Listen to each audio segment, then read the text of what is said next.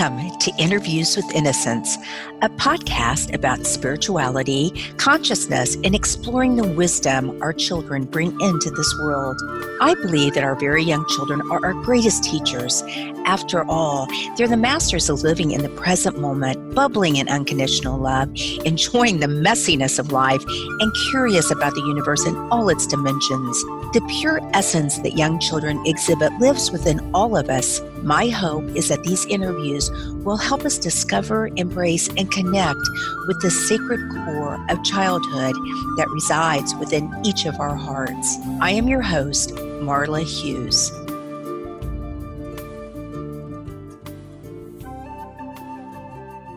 Today, before the interview, I just wanted to share a few things.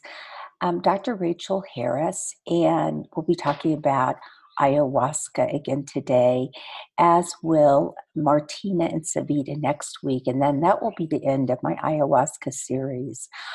I just wanted to say that I am certainly not a proponent of talking people into or suggesting that they do ayahuasca. It is a very, very serious journey, um, but I find the healing the healing that is possible um, for some is just it's just amazing.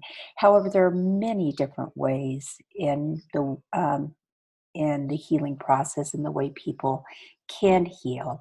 So with that said here we go. Today i am honored to have rachel harris on the show Psychologist Rachel Harris is the author of Listening to Ayahuasca New Hope for Depression, Addiction, PTSD, and Anxiety.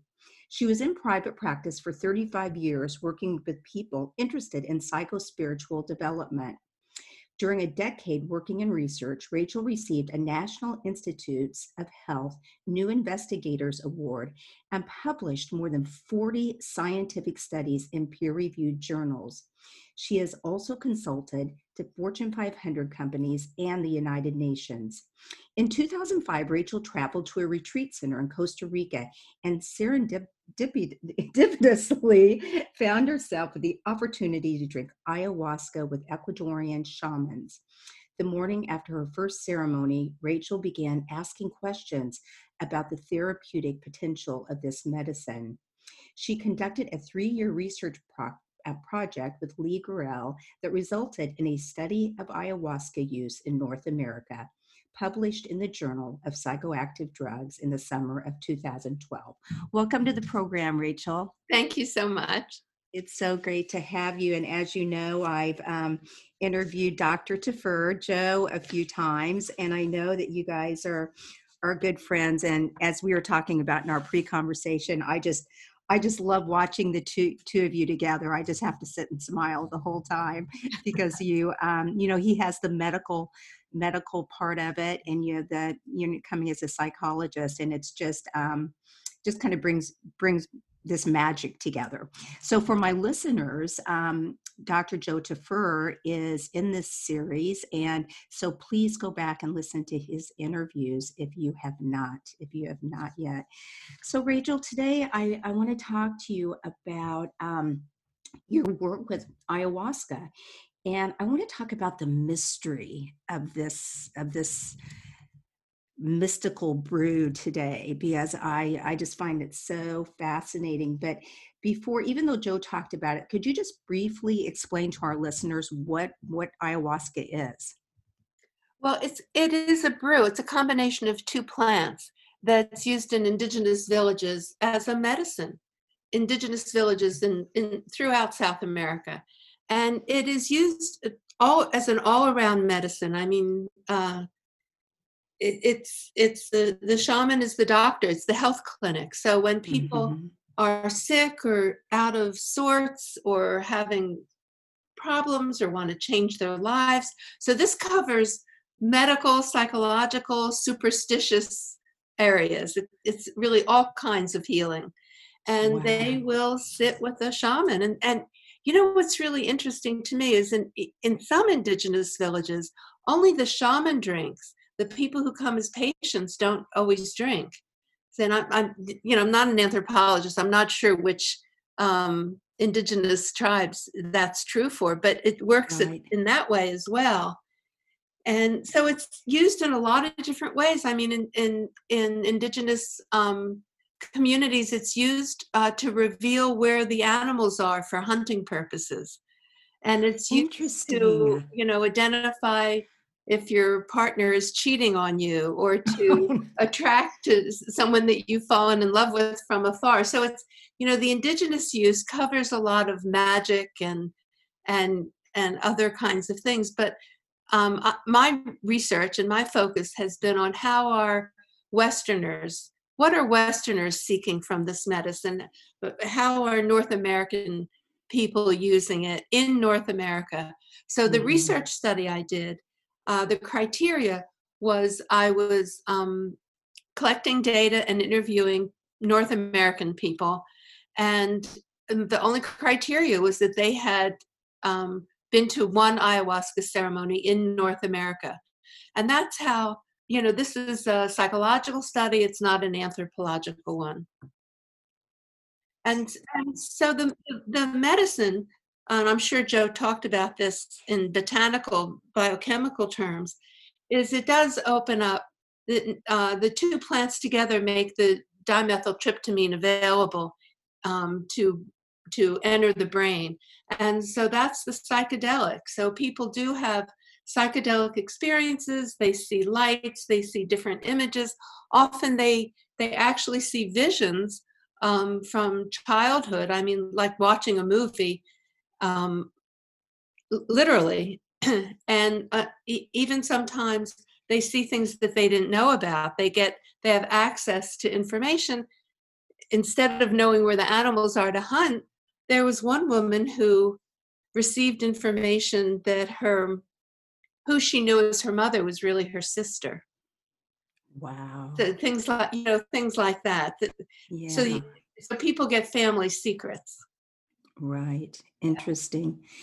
And how how did you get involved in this? Well, you know, I also went to a retreat center in Costa Rica, but I went um, uh, in complete ignorance. You you actually knew what you were doing. in well, sort of.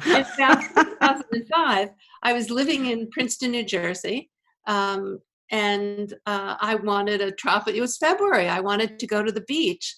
So a friend of mine had told me about this beautiful retreat center between the ocean and the jungle, and I thought that sounded great. And I I know I looked at the uh, program, but I didn't recognize the people. I didn't pay attention to it. I figured I'll just skip out and go to the beach. right. So a day before I'm leaving for Costa Rica, I get a phone call, and the woman asks me, you know, that she's setting up the logistics, and she says, "Well, are you? Do you, should I sign you up for the ceremonies?" And I brilliantly said, "What ceremonies?" I mean, I had no clue. So Right. as soon as she told me, I actually had a book by Ralph um, Ralph Metzner. So I had his book because I had bought it for the cover, never opened it, and it was one of his books. It was a collection of therapists talking about their ayahuasca experience. So I Wow. read that that evening. And the next day, I called this woman back who was doing the logistics, and I said, "Sign me up." So that, wow. That's how I fell into it. So it was, it came at a time when my daughter was finishing graduate school. I was no longer a householder. She was Mhm. more, in, you know, certainly far more independent. And and really, what I was doing was picking up my old life from the night, the late 1960s when I was living at Esalen Institute in California, and drugs were a part of that lifestyle there. And so I was sort of reverting back to basics for me. And so Right. I just fell into this. So was I called? I, I don't know. It was certainly very serendipitous, but it was not. It, it was um, not one of these very conscious callings. I mean, I've talked, I, I've spent this last decade and a half interviewing people. So I've heard of a lot of stories of people saying, Oh, I've had dreams of grandmother ayahuasca. She's calling me. You know, I feel like the time is right. I had none of that. I just fell into it. And Yeah. to make it even funnier, the people I didn't recognize, Jeremy Narby was was giving lectures that week. And I, didn't, Wow. I didn't even look him up. Right, I didn't right. I didn't look them up. Yeah. So that's how I fell into it. And then I had, and this is often true for people, that their first experience, their first ceremony is the most mind blowing. And it kind of bonds them in a way to the medicine. And so Mhm. that's what happened for me. It was such an amazing experience that the next morning I started asking all the Western psychological questions.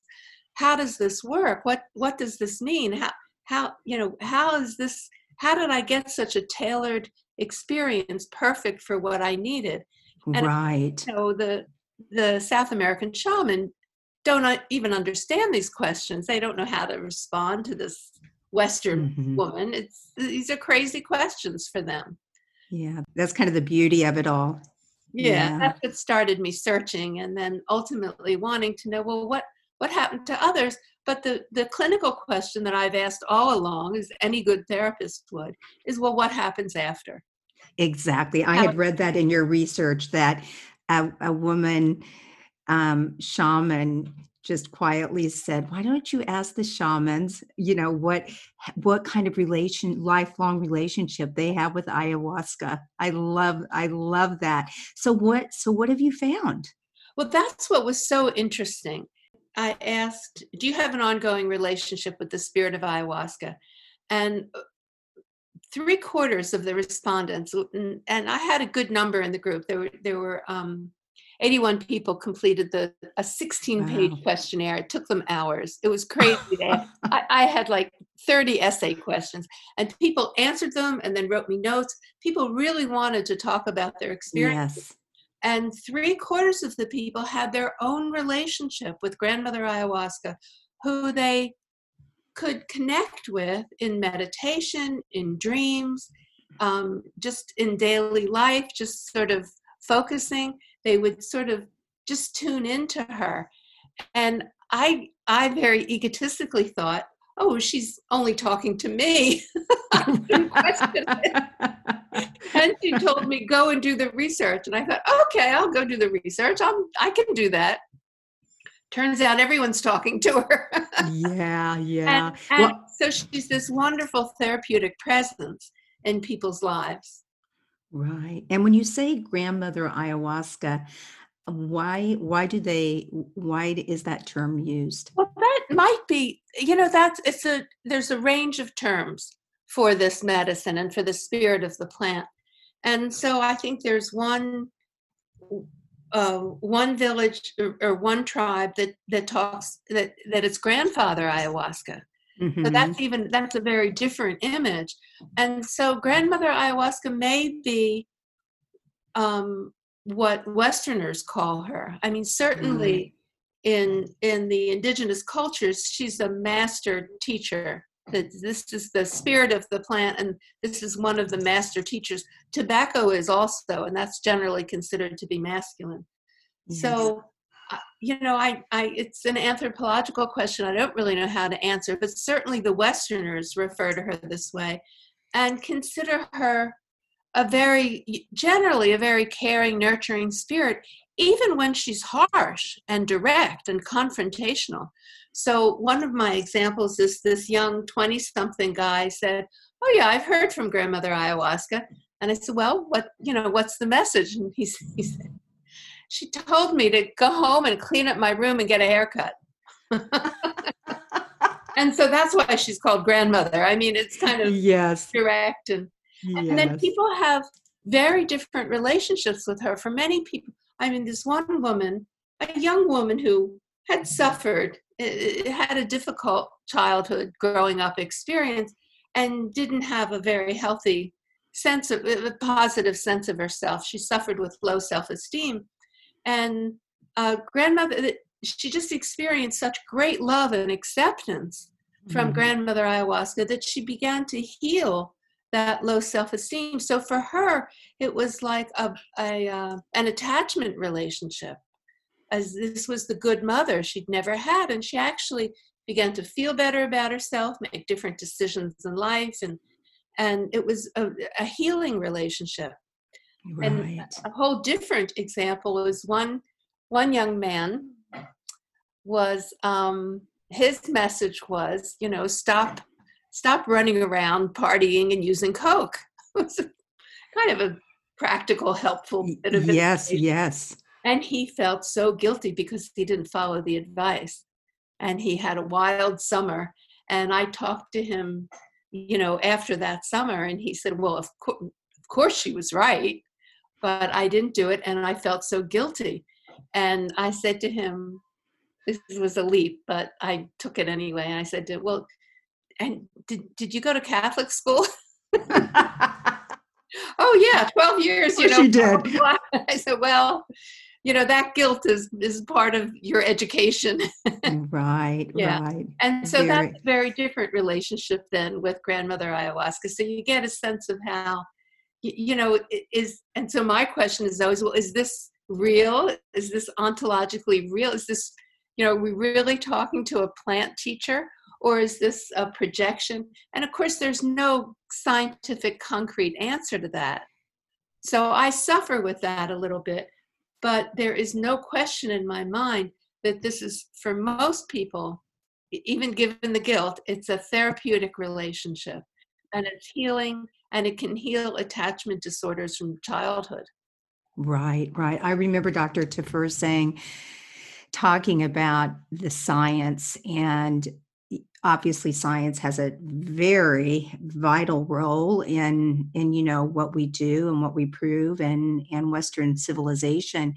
But he said, you know, people want to study it and then study again and do a blind study. He said, you know, that's great, but it takes so long, and this stuff kind of the proof is in the pudding if you will you know i mean we see this over and over well well let's talk a little bit about their the ceremony because the importance i know my experience that's what when i i guess my relationship is even with the actual ceremony. I mean i can close my eyes and hear the music and and hear the shamans chanting or singing and the smoke and the you know what they did when i was not feeling well and just the beautiful support and energy of the whole ceremony. And and it's a such it's a vital part i mean it's a must part of the actual ceremony. So can you speak on that a little bit? Well you know people always ask me you know how do i know what's a legitimate where to go h- where to be mm-hmm. safe what's really authentic? And i've said things like well you know one there are kind of two variables i look at. One is have you been has someone have you been interviewed before you're accepted into the ceremony? Has someone really asked you serious questions about your health history and any medications you're on and that sort of thing? Because that's for your health and not everybody does that and if they don't do it don't go. And then the other one is ask about the music. Does somebody Mhm. sing how is the music handled? Or are, is it a cd you know what what is what's the music situation? And i say if it's a cd don't go. You want the someone with the capacity to sing that's part of the healing and right so if you don't have that, if you're just listening to a CD or a recorded, you're missing that act of healing. And so that's that's a key element of the ceremony. Then of course, I interviewed someone who went to a ceremony. He said, "Oh yeah, it was a great ceremony. They played great music." And I said, "Well, tell me about the Well, they had this great CD of lots of songs Oh, no. and then he told me how important the experience was to him. And I thought, well, you know, this medicine works. That's just the bottom line. It works. right But my my personal preference would be to to check out those two variables about the, the medical intake, the health questions, and then what's the what's the story with the music. And especially the Right. Tradition, the Mhm. music is is as important as the medicine. It is the healing. Yes, it was Shipibo where I went. Yeah, and I know that they would even say, and and Joe said this, you know, sometimes, you know, we don't tell people they have to drink the medicine, just be there. And some people, when I was um, at the retreat, they also had holotropic breath work, and I had a really amazing experience, you know, just doing the breath work. and of course that's a western you know, it's a Western Yes, true. which we've done to Vipassana meditation now. In every strip mall, you can have yoga, and so we do it. You know, our culture blends with everything. So, Yeah. so this is happening also. Right. And you talk a little bit about how it's actually been shown how it can create new pathways, neural pathways. Maybe we're getting a little bit too much into the into the medicine now, but I know that um, you well, Joe had talked about his experience with people who had come um, gone through he had gone through a ceremony with and he said you know you see them turn into like a child. The joy is like a, so childlike and that really the only way you can you can have that sort of joy is through the heart and through you know your feelings. And i found that so profound because as as he talked about and i'm sure you agree is that love and feelings are not something that we talk about a whole lot in in western medicine or well, in psychology. I guess you talk about feelings a lot but i just found it found that really profound. Yeah, it's very interesting how this medicine does things that. And well, I, uh, well, let me just talk about the the neurological for a minute because that's sure yes. incredibly fascinating, and then I'll talk about yes what we don't usually talk about. Um, so but we this- should this is a very big deal that um, all the psychedelics do this, including ayahuasca, is they quiet the default mode network. yes And that is our habitual way of um, s- supporting our sense of who we are. Um, our ego, the way our defense structures are organized, it's support. It, these are habitual neural pathways that feel like me. This is who I am. This is how I operate. This is my way of being in the world. And for for most of us, well, for all of us, really, they get established in the first couple years of life. yes And that's mostly about survival. How do I survive this life, this family I'm born into, this situation, whatever it is? And so uh, these are our defense mechanisms, all geared toward how to my own ego survival, just the way I am. I'm going to stay the same. This is it, not changing. and, and- sometimes you you said also that as you get older it almost turns into a prison I know, I know. I've got this great cartoon, and, and it's not it's not from a scientist. It's a cartoon, you know, of like a Feiffer cartoon of a head, and then inside the the head is a, like a jail cell with a, with an, the person inside his own jail cell. Oh my gosh you know, we. Uh, you know, we create our defense structure Mhm. ensure our survival and then it limits us and does become something of a prison and so the reason why you know people become sort of open and childlike and and uh, more carefree and joyous with with after a ceremony is because these this habitual way of being in the world is loosened and that's literally that there are new pathways available new connections made in the brain, new neural pathways I'm talking about, new connections made in the brain, and even neurogenesis, new nerve cells develop. So it's a chance to reprogram. And people talk about resetting, reprogramming. yes You know, there are a lot of colloquial terms for this. And so people sort of understood that, oh, gee, this is giving me a chance to recreate myself knowing what I know now um, with uh, uh, with some great bigger perspective than a two-year-old just automatically protecting himself so it's a it's a chance to open up more inner freedom and see things differently and that that seeing things differently cannot be underestimated it's a shift in perspective that allows for greater possibilities more creative solutions to our problems, to whatever it is we face in our inner world as well as the outer world. It opens up greater possibilities. And this is what therapy is all about. Right. I know you talk about it it it doesn't take away, you know, the things that have happened in your life, but what it does, it creates distance. Distance from that traumatic event, distance from your personality and your ego. So you can, like you just said, look at things differently and and be it it happier. sounds simple, but it is a major Right. therapeutic shift. And and the way it sometimes happens with um, trauma, for instance, is Right. some people uh, will be able to uh, watch a trauma- traumatic reenactment of something that they experienced as a child, but now they have the distance because they're watching it as if it's on a screen Right. and they're watching themselves as a child, they're watching the perpetrator, whatever the perpetrators, they're watching the whole thing unfold, but with this distance.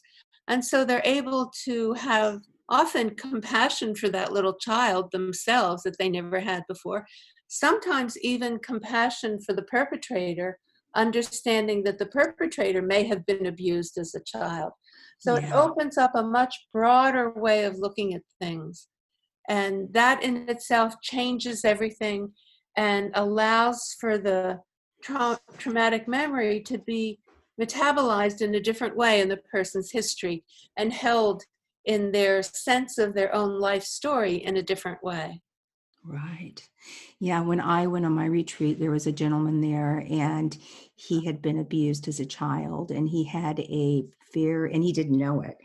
And he had had a long history of drug abuse and you know just just was going off the rails and he had discovered what was going on and like you just said, he not only forgave himself, he forgave his father and he saw that it had been in the lineage and his whole life just turned around. He stopped, Right. you know, it, it just t- totally turned around. It was really beautiful.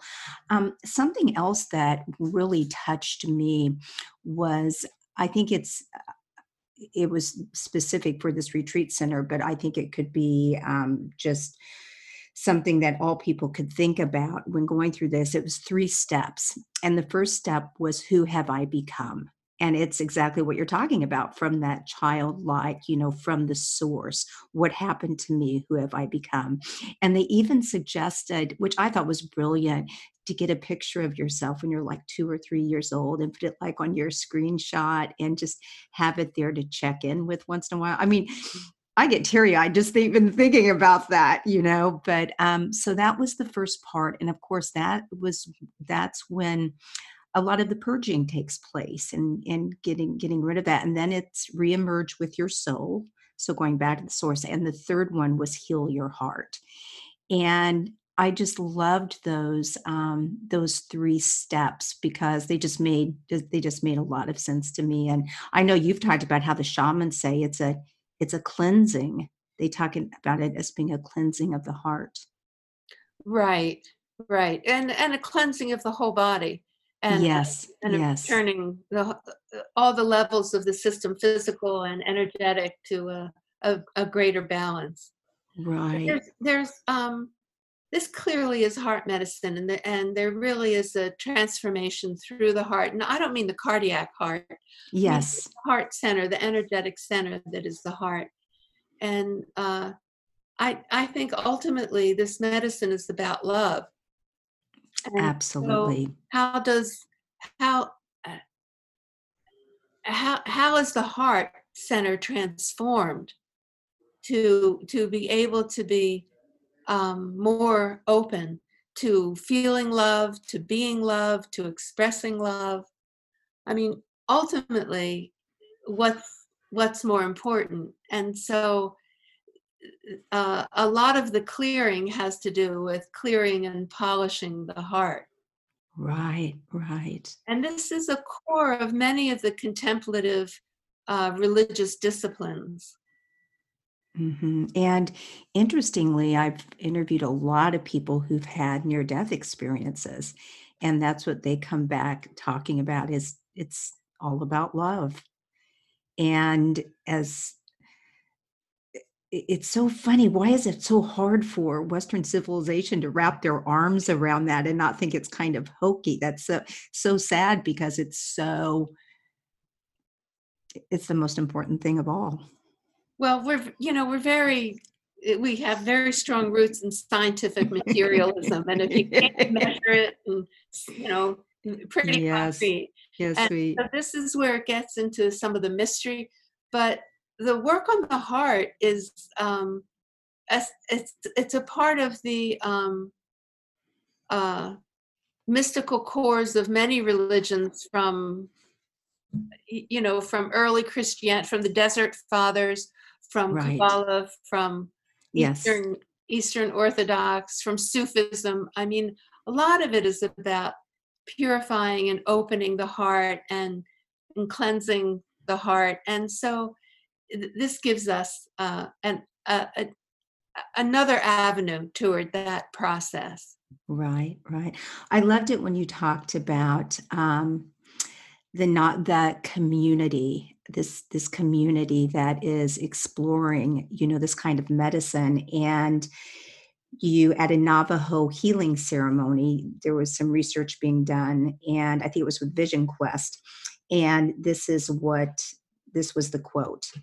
For four days after the conclusion of the ceremony, the patient is considered by family and friends as if he or she is a holy person and is given the opportunity to focus, evaluate, interpret, and experience a new self.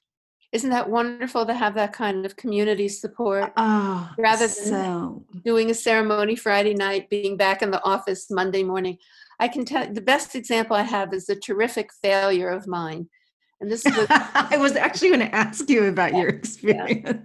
this was uh, I love the way you you begin this conversation.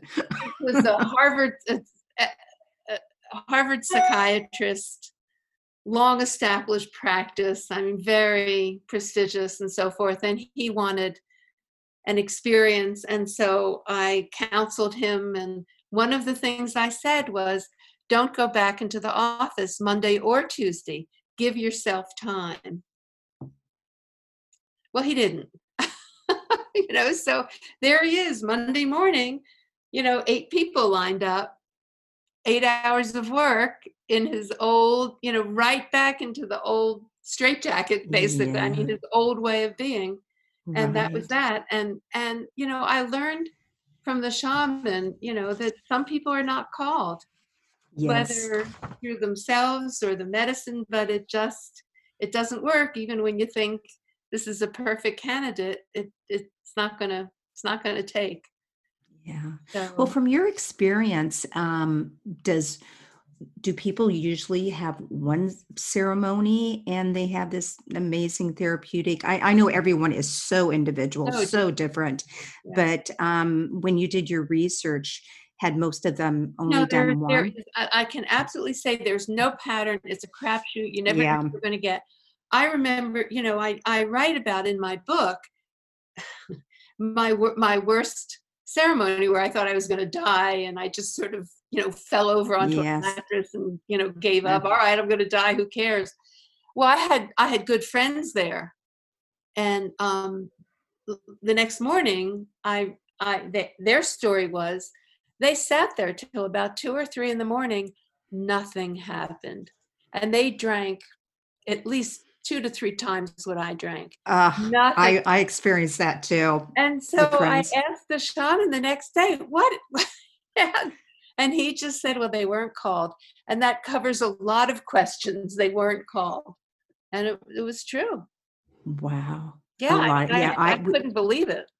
Yeah, yeah. We had two people in our group that, yeah, yeah, it's it's really interesting. and and then but i i just want to contrast it with you said somebody said to you that um and and i had referenced this earlier that the the the participant doesn't even always have to drink or even drink very much it's, right. it's not a contest sometimes you see westerners thinking the more the better and that is not the case so Yeah. it's not a contest. And and I've seen people in ceremony who drink a teeny tiny little bit and it opens up worlds of of wonder and different ways of being. So it's it's not about you know let's go forward and drink three cups. no, it's not. let's see how much we can vomit. Um, yes, yes. Purge. So it's about more subtle ways of relating to the medicine, which right. is different than how Westerners often um, think more is better. Mm-hmm. Well, the interesting thing, and I know you talk about this also in your book, is that people, if they do come in with, you know, their ego and, you know, their large ego with them or whatever it may be, my gosh, does grandmother ayahuasca throw you on your, you know, you become so land. vulnerable and so broken open. Yeah, it's, it's, as therapeutic as it is, it's not a walk in the park for sure. No. yeah. But isn't that the beauty of it? Who have I become? And you really have to, you know, become, I feel very vulnerable. I remember the first two days I was there, I just cried the whole time. And I'm like, what is happening to me? I know. We've oh my this. gosh. I'm never going to do this again. well, that's my mom every time. Yeah. And you know, I've eh, eh, there there was one weekend I cried Friday night the whole night. Saturday night I drank again and I cried the whole night. I mean Yes, yes. Wow. So, um, can you tell us a little bit, unless it's confidential, um, about your work with interviewing the women shamans that are that are underground that are well, doing the work, and what have you new, found? It's a new book, so I'm not going to say too much about it. But oh, I, okay. I am interviewing the elders who have been working underground for a minimum of 20 years. Most of oh, them wow. are longer. These are I now call I now realize they're shaman. For some reason, when I started this, I thought they were the original underground therapists, but they are not. They are right. not therapists. They are shaman. So I dove. It, it, I, I, guess this is a pattern, like my trip to Costa Rica, not knowing what I was getting into. I thought I was getting into something different, and it turns out no. The, these women are not therapists. They might be therapeutic. Certainly, the you know the the guided journeys are therapeutic, but they are shaman. Yes. Many of them have done apprenticeships and been trained, and there, there's quite a range in different stories. But um, their conceptual framework is that the medicine does the work, mm-hmm. and it's not about follow up and it's it's not at all the kinds of things that i look for. I mean i was in private practice for at least 35 years so it's not at all like any of that. Right. Well i love when you say i think this is so important when you and joe were were having a session together and that you can't take a person who's had a mystical experience like this or an ayahuasca experience and then try to psychoanalyze it because it's not really fair to try to you can you can kind of you know mess things up if you will. I think you said those exact words. Um, can you speak well, on that? yeah i can tell you about my progression is i i think in in the listening to ayahuasca book i said something like you know, well, I'm, I'm always a proponent of of therapy because I spent Absolutely. my life, you know, as a therapist. Um, but I say, you know, make sure you choose someone who knows this territory one way or another. And then, you know, I had a chapter that I, I wrote this past year for a book on psychedelic psychotherapy, and it's a chapter on ayahuasca and psychotherapy. And I just flat out came out and said, only go to a therapist who has ayahuasca experience, who has exactly own, because when that's true, and I can feel it now as I'm just talking with us, where we each have an I our, our own relationship to this medicine, that when we start talking about it in this way, there's a third presence. Mm. Something comes alive that's bigger than each of us individually. And that's what happens in in therapy with a therapist who who has their own relationship with this plant spirit. And so that's that's really what i recommend. How how do you find someone like that? How many are there enough of those therapists around? You know the, the, those are the problems. But Right. that's the ideal situation. Mhm. and um, it's it's very it's you know here so there are things that are inexplicable begin to happen so i have a, a beloved dear friend who's a jungian analyst and he's been working with a, a shaman in peru for i think three to four years something like that and so i've seen the stories and he said well now i'm sitting in my office and someone comes in and I can see like a dark cloud around them. I'm beginning. Wow. He's and he's straight in his office. It's just his sensory capacity has expanded as a result of the medicine, and so he's beginning to see energy configurations around someone, sort of like a psychic might report. Yes, And- yes. So it begins to change his way of practicing, of meeting that person, of understanding what needs to happen in that session. And so it does change the therapist. Right, right.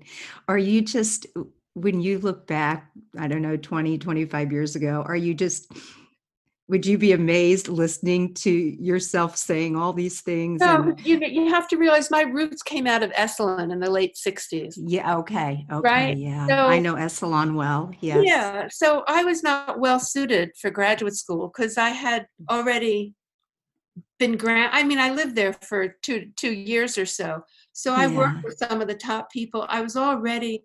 I was 21, so I had this really strong foundation in all these unusual ways of working with people. Wow. My strategy for getting through graduate school was to do a research track. And so that's how I had the research um, background and expertise to do a research study. Wow. It's almost like grandmother ayahuasca was just preparing you to meet her in a way, Well, you, you know? know- I mean, look, actually, I'm getting shivers. So I know that's true.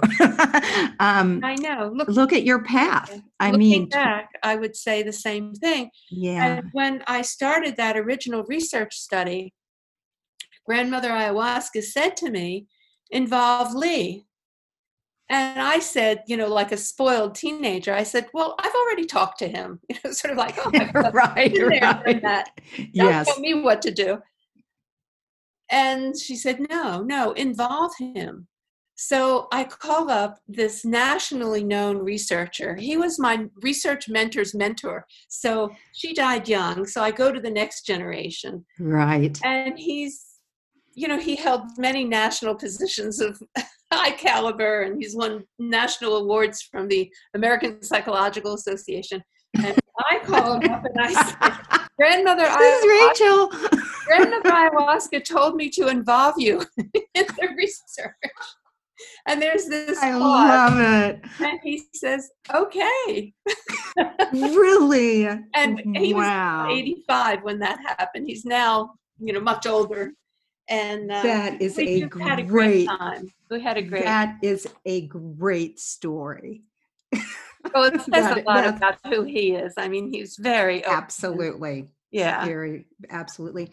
Well, you know, we need to wrap it up, but I did want you to speak um, briefly on some of the churches in the United States now that that have ayahuasca ceremonies, and also, um, I know in Brazil there are some churches that combine the ceremony with mediumship, which is I find not only fascinating, I just find it really cool. Um, so, can you just speak on that a little bit?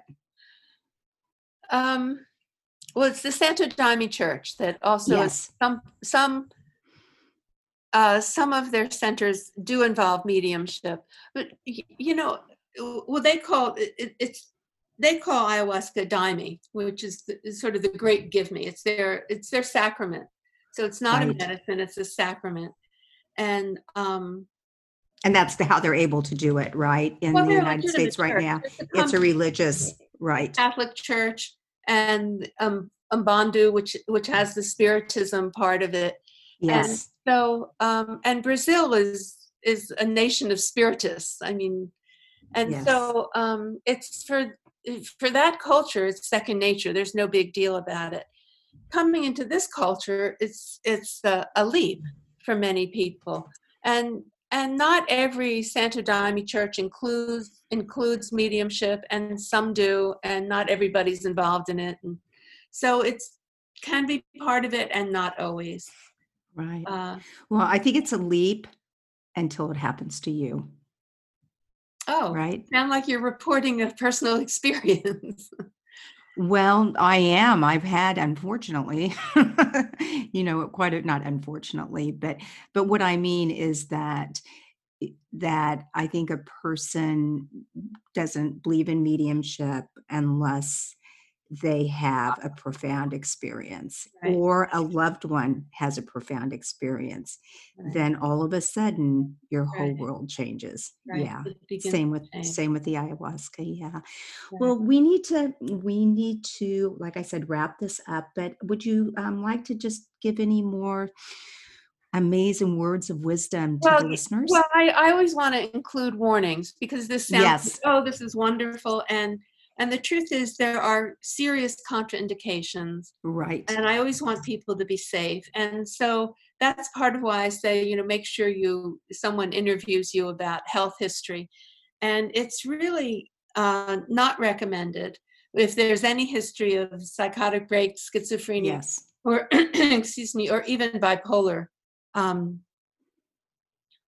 manic depression so there's no point taking big risks and and that doesn't mean you have to be excluded you can come into a ceremony and take maybe a drop or sometimes the shaman will put a drop of the medicine on your forehead and you can sit oh. there and have a oh. wonderful healing experience interesting uh, that's great to know you do not have to drink it and so there is a safe way that you can do it and frankly there's no point taking risks with your mental health.